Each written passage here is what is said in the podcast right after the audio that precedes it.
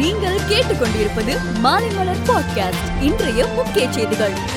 நாளை மகாத்மா காந்தியின் எழுபத்தி ஐந்தாவது நினைவு தினம் அனுசரிக்கப்படும் நிலையில் இன்று முதலமைச்சர் மு ஸ்டாலின் தலைமையில் தீண்டாமை ஒழிப்பு உறுதிமொழி ஏற்கப்பட்டது. நாளை ஞாயிற்றுக்கிழமை விடுமுறை என்பதால் இன்றைய உறுதிமொழி ஏற்கப்பட்டது. நியூ வைரஸ் குறித்து யாரும் அச்சப்பட தேவையில்லை. பரவி வரும் புதிய வகை வைரஸால் பாதிப்பு அதிகமாக இருக்கலாம். தடுப்பூசி செலுத்திக் கொண்டு பாதுகாப்பாக இருக்க வேண்டும் என அமைச்சர் மா. சுப்பிரமணியன் தெரிவித்துள்ளார். பிப்ரவரி ஒன்னாம் தேதியில் அனைத்து வகுப்புகளுக்கான பள்ளிகளும் திறக்கப்படும் என தமிழக அரசு அறிவித்துள்ள நிலையில் சுழற்சி முறையில் வகுப்புகளை நடத்த அரசு ஊழியர் ஆசிரியர் நல கூட்டமைப்பு சார்பில் கோரிக்கை விடுக்கப்பட்டுள்ளது. சென்னை மாநகராட்சி அதிகாரிகளை தாக்கிய திருவெற்றியூர் சட்டமன்ற உறுப்பினர் மீது நடவடிக்கை எடுக்க வேண்டும் என தமிழக அரசை அதிமுக ஒருங்கிணைப்பாளர் பன்னீர்செல்வம் வலியுறுத்தியுள்ளார். இந்த நிலையில் மாநகராட்சி சார்பில் போலீசில் புகார் அளிக்கப்பட்டுள்ளது.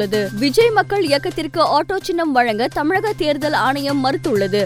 நகர்ப்புற உள்ளாட்சி தேர்தலில் ஆட்டோ சின்னம் வழங்க கோரிக்கை விடுத்துள்ள நிலையில் ஆணையம் மறுப்பு தெரிவித்துள்ளது. இரண்டாயிரத்தி பத்தொன்பது இரண்டாயிரத்தி இருபது நிதியாண்டிற்கான தேசிய கட்சிகள் மாநில கட்சிகளுக்கான சொத்து விவரங்கள் வெளியிடப்பட்டுள்ளது. இதில் தேசிய கட்சிகளில் நாலாயிரத்தி எட்நூத்தி எழுபத்தி நான்கு கோடி ரூபாயுடன் பாஜக முதலிடத்தில் உள்ளது. மாநில கட்சிகளில் ஐநூத்தி அறுபத்தி மூன்று புள்ளி நாற்பத்தி ஏழு கோடியுடன் சமாஜ்வாதி கட்சி முதலிடத்தை பிடித்துள்ளது. கொரோனா பாதிப்பு குறித்து மத்திய சுகாதாரத்துறை மந்திரி மன்சுக் மாண்டாவியா ஐந்து மாநில சுகாதார மந்திரிகளுடன் ஆலோசனை நடத்துகிறார். கொரோனா பரவல் காரணமாக கர்நாடகாவில் பொருளாதாரம் பாதிக்கப்பட்டுள்ளதாக அம்மாநில முதல்வர் பசவராஜ் பொம்மை தெரிவித்துள்ளார். இந்தியாவில் இன்று காலை எட்டு மணி நிலவரப்படி கடந்த இருபத்தி நான்கு மணி நேரத்தில் இரண்டு லட்சத்தி முப்பத்தி ஐந்தாயிரத்தி ஐநூத்தி முப்பத்தி இரண்டு பேருக்கு கொரோனா தொற்று உறுதி செய்யப்பட்டுள்ளது. கடந்த இருபத்தி ஒன்னாம் தேதிக்கு பின் கொரோனா தினசரி பாதிப்பு படிப்படியாக குறைந்து வருகிறது. ஐந்து மாநில சட்டசபை தேர்தல்களில் மூன்று மாநிலங்களில் மீண்டும் பாஜக ஆட்சியை பிடிக்கும் என புதிய கருத்து கணிப்பில் தெரிவிக்கப்பட்டுள்ளது. உக்ரைன் மீது ரஷ்யா போர் தொடுக்கலாம் என அமெரிக்கா உள்ளிட்ட நாடுகள் தொடர்ந்து கூறி வரும் நிலையில் பொருளாதாரம் பாதிக்கப்படுகிறது. போர் பீதியை உருவாக்க வேண்டாம் என மேற்கத்திய நாடுகளுக்கு உக்ரைன் அதிபர் வேண்டுகோள் விடுத்துள்ளார். டெஸ்லா நிர்வாக இயக்குனர் எலான் மஸ்க் இந்த வருடம் எலக்ட்ரிக் கார் வெளியிடப்படாது என கூறியதால் அந்நிறுவனத்தின் மதிப்பு நூறு பில்லியன் டாலர் அளவிற்கு குறைந்துள்ளது. ஜூனியர் உலகக்கோப்பை கிரிக்கெட்டில் பாகிஸ்தானை வீழ்த்தி அரையிறுதிக்கு நுழைந்தது ஆஸ்திரேலியா. இன்று இந்தியா வங்காளதேசத்தை எதிர்கொள்கிறது.